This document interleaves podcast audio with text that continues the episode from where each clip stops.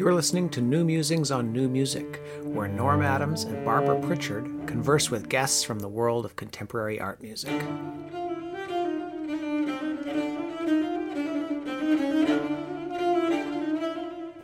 We're exploring some of the fascinating ideas found there and demystifying the wild and wonderful music.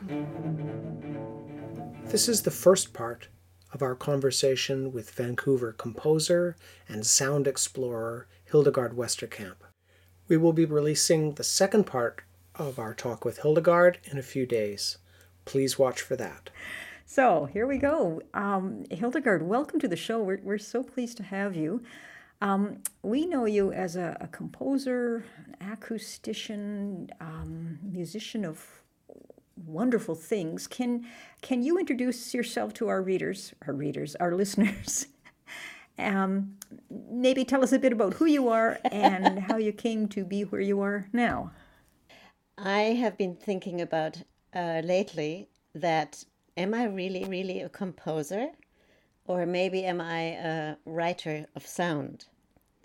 So, you know, maybe you anticipated something in that. Um, yeah, it's not been a very straight line way my life has emerged. I never really knew that I might be a composer, a, a writer of sound in my life.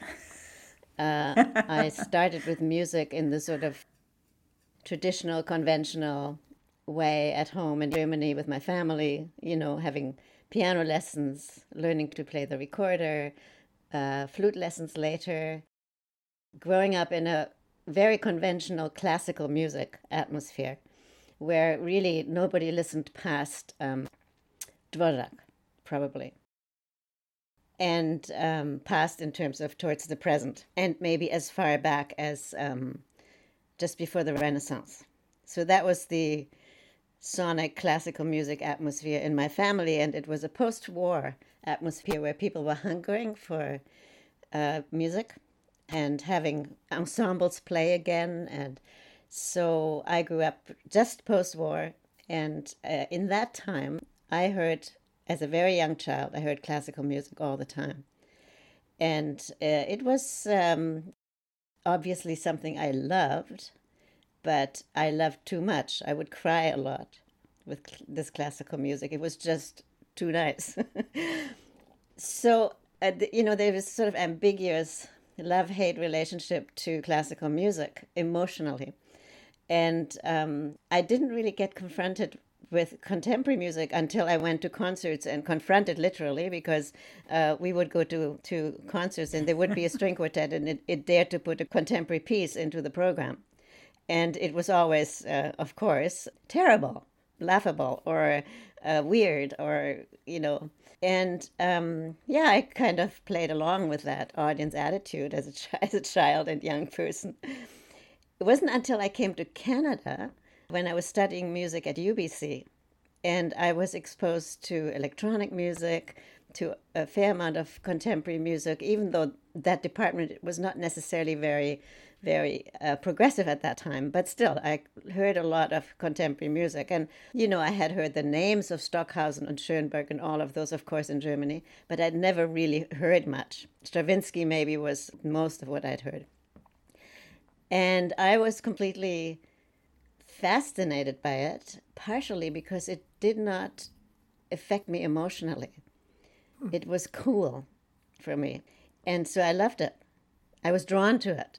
But I was also never totally comfortable with it because I really do love uh, conventional classical music. I love that uh, kind of wash of emotional engagement that can happen with it. Uh, but I am very careful about how much I listen to it because it just still, you know, takes me over easily. Um, so, you know, when I was exposed to uh, Schafer, and I, this is a story I tell all the time because it's just uh, that's just was such an incredible moment, and it was really his fault that I got into the environmental uh, listening and to listening to soundscape um, because of this one lecture that he gave at UBC. He was invited as a guest.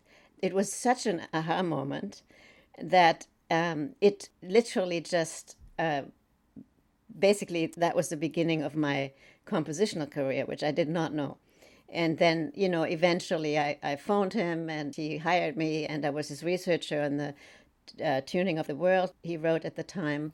I was in paradise. I was with colleagues who were listening to everything. Mm. and I had not known that that's what I'd been doing all my life, basically listening to everything, hypersensitive, uh, and therefore easily, easily affected by everything that happened around me. And so, you know, I was a pretty restless, very sensitive, uh, quite kind of scared kid. Uh, school was horrible. And, uh, you know, any kind of music lesson was always a difficult. Drama, you know, couldn't stand up to teachers. I was just scared most of the time. so you know it was when i when i came into that environment of a group of people who just loved listening i felt i was finally at home. And so literally we would sit in the studio and listen to recordings that my colleagues had made and we brought it into the studio and we would listen to a lot of these recordings and discuss discuss what they meant, discuss what they what we actually got there. What does it how are we going to use it? What are we going to do with it? And as part of the tuning of the world, Schafer was writing a chapter a week, and we had these long discussions about his chapters.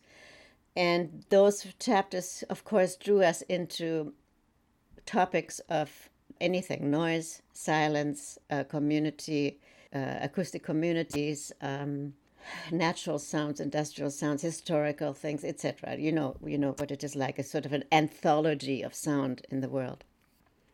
And it was constant learning, constant discovery, and at the same time, because most of us were musicians or composers, uh, and I wasn't a composer at that point, there was also a lot of discussion of classical music.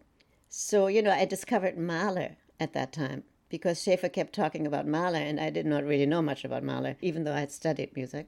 But it, I'd never concentrated on that particular composer. And so, you know, instrumentation, the, the subtleties of his instrumentation, the way the listening to classical music happened in that group was like the listening to the environmental sounds, a kind of a discovery every time, and not just an emotional wash that would wipe me out. Mm. Right. So it was a big beginning of something new, but I really wasn't sure what, what it all meant. I was so fascinated by the whole world of soundscape research and soundscape exploration right. that I basically immersed myself in that work and then eventually I gave a I led a noise workshop at an environmental organization here in Vancouver we got involved, my then husband Norbert Rübsaat and I, we got involved with the beginning of Vancouver Cooperative Radio. And at that station, we learned the kind of low tech approach to radio. Uh, also, radio had played a big role in my childhood. I listened to a lot of the German Hörspiel, the radio drama, and uh, realized there was a really strong connection and passion that came from that time so in that time in the 70s here in Vancouver, there was just a lot going on. And um, the combination of the World Soundscape Project, the place like the Western Front starting, Vancouver Cooperative Radio, we were just very engaged late 20 year olds, basically. And um, it was a, a time that I had never imagined coming from this sort of conventional background in Germany, and I was in the you know in the middle of the hippie movement, and Vancouver was pretty interesting. Um, and over the years, after I, I immigrated in '68 and was 22 at that time, and uh, the tension sort of fell off me, and I was very happy in Canada and always have been. It's been just the right choice to come to Canada. so my coming to back to composer or writing, uh, I was living with a writer uh, we explored radio together, we explored writing together, and um, in that listening together, um, I began to experiment with sounds. I began to experiment with recording. And in the late 70s, I had got one of the first audio grants of the Canada Council uh, for my program called Sound Walking, which was for um, Vancouver Cooperative Radio. And I learned a lot about recording then. Barry Truax had told me, shown me a lot of things in the studio, in the Sonic Research Studio, and I began to experiment in that studio. And I found this love for being in the studio and listening to the sounds and learning uh, to listen deeper and processing them and creating instruments, really, new instruments. And eventually it became clear that I was composing. And it was really others that told me that. I didn't really realize that. I was just was just sort of exercise, doing exercises. And it, Barry was one of the main people who said, "Well, that's not an exercise. That's actually a composition. You should send it to this competition." and then I found myself being called a composer before I really understood that that's what I, I guess I was. Um, and it was my father who said, "No, you're not. A, you're in, in on German radio when they played my fantasy for horns." Um, um, the the first version of it, I was called a German Canadian composer, Cana- yeah, Canadian German, whatever it was, and he said, "You're not a Canadian composer. You're a German composer." And I said, Am I a composer?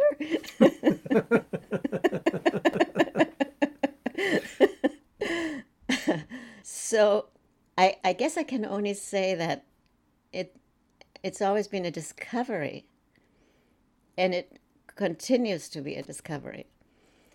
And i uh, even in my composing using environmental sounds almost exclusively every piece is a new discovery because when you're listening and when you're recording sounds you're recording you're getting engaged with a part of life you're engaged with a part of a social situation or environmental situation or an issue.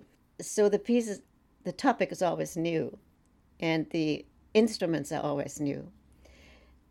The process I go through, I think right from the start, has never really changed though.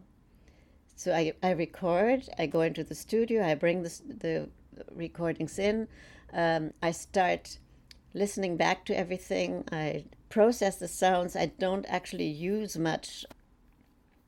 I don't really like technology that much. Much. I just need it. Too bad. Um,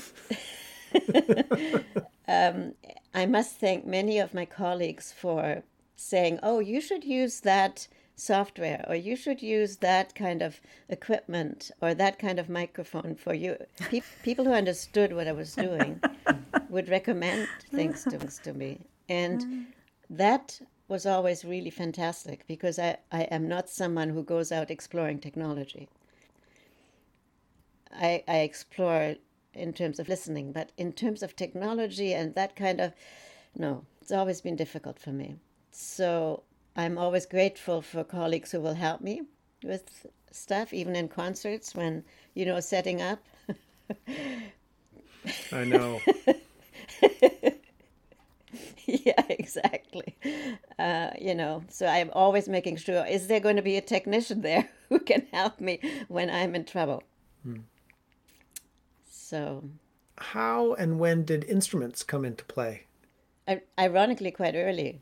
Yeah. I had uh, composed my second composition, Fantasy for Horns, which was a, at that point a quadraphonic electroacoustic piece consisting of foghorns, train horns, um, ship horns, and boat horns, etc. All the beautiful horns that we have in Canada. And the World Soundscape Project had them in their library.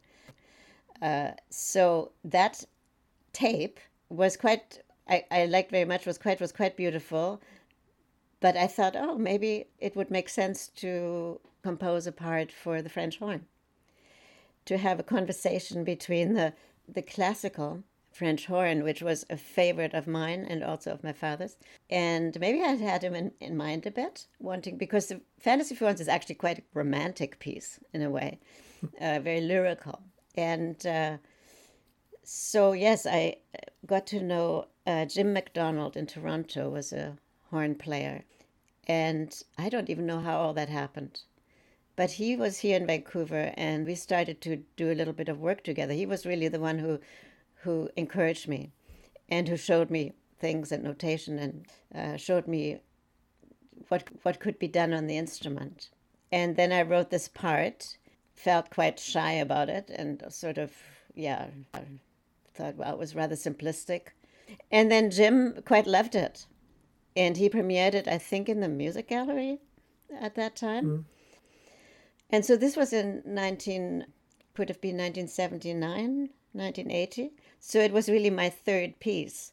I call it Fantasy for Horns 2. The, the tape art itself is a piece in itself, it's a complete piece. And then it became the tape part for Fantasy for Horns 2 with the horn part. And um, it's become, it's quite funny, but it's become a favorite of horn players. Mm-hmm. Yeah, I was seeing on your website that there seem to be lots of performances of it. Yeah, and that only has happened, interestingly enough, in the last, um, I would say, 10 years, that it's really ramped up. Hmm. So that some of the young students now in music departments actually really like it. I mean, it's not a revolutionary piece, right? But of course, it's um, it's lyrical. It's it's uh, people like that softness of it it's also it's new because the new to many people because the soundtrack consists of environmental sounds and people are really drawn to that these days mm. i've avoided composing for instruments mm. because i've not felt confident I, I thought for a while i should maybe study with someone and then i was always too busy and never did so then the big piece um, École Polytechnique, which was performed in Montreal during New Music America, um, suddenly I had a whole ensemble to. I could choose. I had Lori Freedman do um, the bass clarinet, and she came over. Uh, Sal Ferreras came over for percussion, or I went to his studio. So I worked with the musicians, recorded, um, learned about all that for each piece. Um, it it helped but mm-hmm. it still didn't necessarily make me very confident as a composer of instrumental music. And the other thing that um, has been difficult, I've always had the desire to compose for a string quartet because I love string quartets, but I could never figure out why. I'm not very good at thinking abstract musically. uh, I'm not an abstract music composer, and yet I can be involved for hours in the studio and in parts of my compositions to be abstract. But the abstractness somehow has to relate to mm. something. Uh, if, if for me, it has to be grounded in some sort of explanation of why hmm. I'm doing this. So, École Polytechnique was never a performance piece. It was all Oh no, it was a it's a performance an piece. audio piece. No, it is a performance it, piece. It's a performance piece for large choir.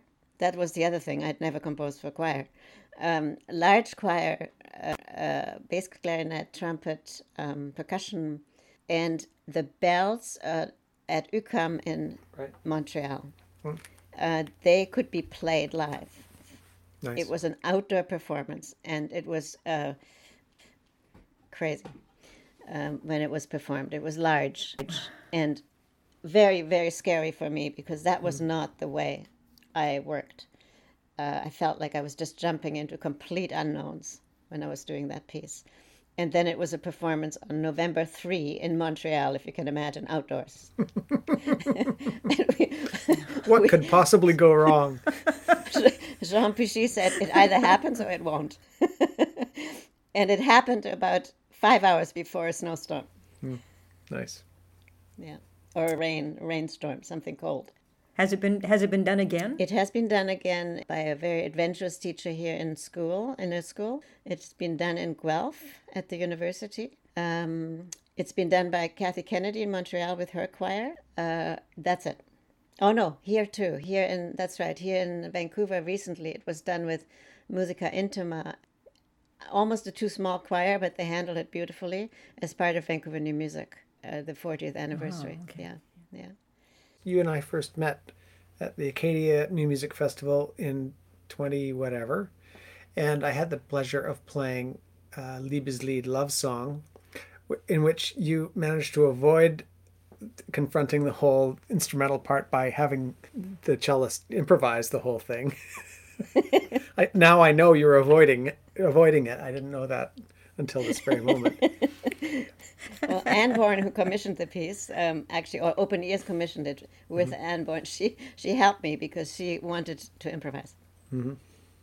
I told Barbara the story just before you joined us, Hildegard, but after I played it in, in Wolfville, I I realized that I'd never had more fun performing on the cello in my entire Really? life. I felt I actually felt guilt, and it, there was something wrong because I had so much fun playing that. It was very conflicting. It was very conflicted. Oh, that is so. Stop you know, that. that's. I am very happy you're telling me that. It, it's uh, yeah. It was like it was just Thank you. everything kind of aligned and i don't know what it sounded like it probably sounded terrible because actually my teacher when i when i was coming up my my, my teacher was very suspicious when you had too good a time playing your instrument you know like oh yeah she she that that student is really having a good time and she doesn't sound very good at all. Um, so i kind of i sort of thought yeah if you're having a good time you obviously aren't trying hard enough or something. But anyway that was my uh, experience Oh, with that, that is a very interesting story because um, I've always felt very awkward about this piece. I've, you know, from my perspective, I was just being lazy. I wasn't actually looking at my chal- challenging myself. I should be, I should be learning to compose for instruments. Come on. um, but you did. You were the first one after Anne who played Yeah, it, so. and I remember our discussions. Um, really, really helped uh, to consolidate a little bit more what maybe I was doing there. Mm. Also, the soundtrack is weird to me. Mm-hmm. I just, you know, it kind of is a strange improvisation with mm-hmm. with um, environmental sounds and around this poem by mm-hmm. Rainer Maria Rilke, mm. um, a love poem. And so these conversations grounded it for me a little bit more, and your response to it and your way of working with the with the soundtrack brought meaning to it. nice. It it I think what resonated for me was that I am an improviser in the studio. Uh, because I do the same thing. I listen and I respond, and then I, I create a piece. But it's slow motion, it's not live, right? It goes on over months. Uh, and I've always been terrified of, of improvisation. Have challenged myself off and on, but same thing, you know, too formal, that classical upbringing, I couldn't do it. So working with you was um, bringing that sense of, of improvisation that is so beautiful uh, together in some way. And um, since then, other people have played it, and I've always been astonished about how the piece changes. Hmm. oh yeah It becomes a different piece with every player, and and your sincerity, uh, which is funny that you should be saying that you were just having too much fun. What I sense as your sincerity and engagement with the sonic world that you were in, uh, it just uh, felt so good. that's very kind So we both felt good. Yay. I felt guilty. You felt good. oh, I you never. This is amazing. You've never said that. You felt guilty. Oh my god. That's my uh, my the, my mother or someone speaking. Well, yeah, I understand. So I'm I'm curious about a couple of things. I'm curious about you're a sound ecologist. What is what does that mean? Yeah, I suppose what what one could say is that um, acoustic ecology is ecology with the emphasis on the acoustic world, on the soundscape. The the kind of concern about the the balance and well-being of our environment, with the emphasis on the concern being for the soundscape, the quality of the soundscape. That's a simple way of saying it. It uh, gets very complicated trying to define acoustic ecology, and there's been a because it's a relatively new concept. It's been um, bandied around a lot from many different professions, and there's discussions about whether it should be sound ecology, soundscape ecology, acoustic ecology. Uh, it doesn't really matter. It's generally speaking um, the concern about the quality of our acoustic environment and then, of course, extending into the study of it, extending into what we've always hoped for when we were in the World Soundscape Project that would be extending into scientific study, uh, that it would be extending into cultural and social study, um, into all the areas of life where sound occurs to understand what are we doing to our sound environment in the way we are live, living as societies, as communities, as individuals. It's a huge task. And, um, you know, I think it's maybe a bit pretentious to call myself a sound ecologist. Um, at the time when I first used the term was in a in a performance piece when I was trying to perform a little bit myself called Cool Drool, which is which is about um, I noticed that title and I thought it was one of the great musical titles of all time. it's about background music. and it's a critique of the Muzak Corporation and the the the insertion of music into our lives, mm. of, of unwanted or of uh, um, music not initiated by us into the environment. Mm-hmm. Right? And um, um, at that time, to call myself a sound ecologist as part of this performance piece um, just was kind of comical and ironic. And um, because I wanted to set up the fact that I was going to be critical and ironic and sarcastic about the whole thing. I was just writing a master's thesis, which was on the academic level driving me crazy. So I had to do this comedy piece in order to finish my master's thesis. and then it turned into a big thing, and now Wikipedia calls you a sound ecologist. yeah. so sound ecology, it how does your art practice fit into sound ecology? Or is it a totally separate pursuit? Not at all. It, it's completely connected. Hmm. It's uh, the the listening that I was speaking about earlier. To listen to the environment, to to go on sound walks, and to uh, develop a practice of listening in my lifetime um, is completely connected to my compositional process in a way. Um, my early pieces were very clearly connected to soundscape issues my very first piece, Whisper Study, was about silence, thinking about silence, thinking about what does it mean in our lives, um, in what what cultures. It doesn't it doesn't um, grapple with those things uh, concretely. It's just the backdrop to that piece. When I was um, I was working with whispered sound. When there is no sound, hearing is most alert was the sentence that I used for that piece, and I whispered it. The issue of when there is no sound, hearing is most alert, was what interested me. And so the sounds that I used in that piece then became the uh, expression of grappling with the philosophical stance in that sentence. Uh, so that was my very first piece. And then Fantasy for Horns was about listen to these incredible horns that someone designed that we are hearing in our environments out here train horns that I had not heard of that beauty in Germany. Mm. Uh, there we have church bells, right? That's that's the beautiful musical quality and environmental in the environment there. But my enthusiasm for these beautiful horns, um, that musicality that they bring into a soundscape, that's what made Fantasy for Horns. And then A Walk Through the City was one of the next pieces um, that was about the downtown east side, which was absolutely not lyrical whatsoever. And that was about the hardships of addiction, hardships of living in an environment where all you hear is sirens and traffic noise and mm. maybe some seagulls. Um, that piece was interesting because it was a commission by Two New Hours, and my my thought behind this it's based on a poem by Norbert Rübsaat called A Walk Through the City, and it's about the downtown east side. And Co op Radio was in the downtown east side, and we were always walking through that environment. So I thought, oh, two new hours.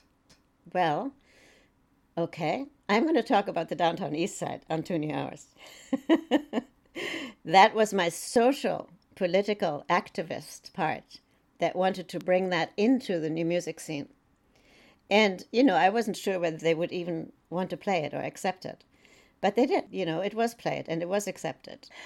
So the activist part of me, the one that wanted to fight noise, the one that wanted to make the world more qualitatively, the, the soundscape qualitatively more bearable and maybe even beautiful and more quiet. Um, that part was very, very strong in the late 70s and 80s. And so it came into a piece like A Walk Through the City. Uh, later on, there was like something like Cricket Voice, um, which was a record based on a recording of the cricket in the in a desert in Mexico. And the feel, the sense behind that was, here's this tiny animal, and it has this. When you process it, it has this absolutely gorgeous heartbeat-like sound. Why not amplify the smallest creatures in this world because if we don't understand them if we if we don't know that they're there and if we don't know their significance then we also don't know the role they play in the ecological balance of our natural world. That was the thought behind that. So none of this is sort of overt but that was always the sort of what got me going on doing these pieces. Then you know i went to india and india was completely fascinating and shook me up. Um, so I w- wanted to deal with meeting that culture, and a few pieces came out of that. Then uh, my piece Für dich, for you, and then Liebeslied, they're both based on the same poem. The sense behind that was that we need to learn something about love in this world in order to understand on a deeper level how we can uh, how we and the earth can survive. Well, the earth will survive, but how uh, life on this planet can survive. And um, even though the Rilke poems does not talk about that at all, it's much more about just like love in the personal relationship kind of way. The backdrop to that was uh, we need to know mo- more about love beyond the relationship part of love. We need to know about our inner love, our uh, connectedness to to life as it is. Hmm. and so on. So you know and and then of course then i get completely concrete in my last piece. Rachel Iwaasa basically dragged me to do a compose for piano. It took it took us about seven years to get this done or ten years. There were some life changes in in my life, I lost my partner in 2014, and so we had to interrupt, and I just needed time. And um, she came back and said, There is that Canada Council Commission still. Would you want to continue? And that piece is very, very concrete. It's very much about uh, piano lessons, about the our love to the piano and the agonies we've gone through as music students. Mm. And, you know, we had long conversations, long interviews um, with each other about this process. And so, you know, the, there's a narrative that Rachel performs live with the piano playing. And it, it's all about, it's called Klavierklang, piano sound, and it's about, about the piano and our relationship to it. Um, again, mostly environmental sounds and piano sounds on the soundtrack. Uh, and it's a story of the little girl uh, that goes through this process of of um, loving and agonizing over the piano, and sort of finding a freedom uh, eventually. Did you write notes? Did you write notes yes, for the pianist? Oh. I actually did. Some of them are uh, like Beethoven. There's the I said to Rachel, What was the hardest piece that you ever had to practice? And then she gave me the Beethoven, oh, what was it? I can't remember it. A very hard passage of a Beethoven sonata. Yeah. And that part she has to practice. She actually has to practice oh, it during, in the, during the show. Good. yes. oh, it sounds like my kind of piece. Oh. Yeah, I'll, I'll, I'll send it to you. Thank you. Yes, please, please. Yes.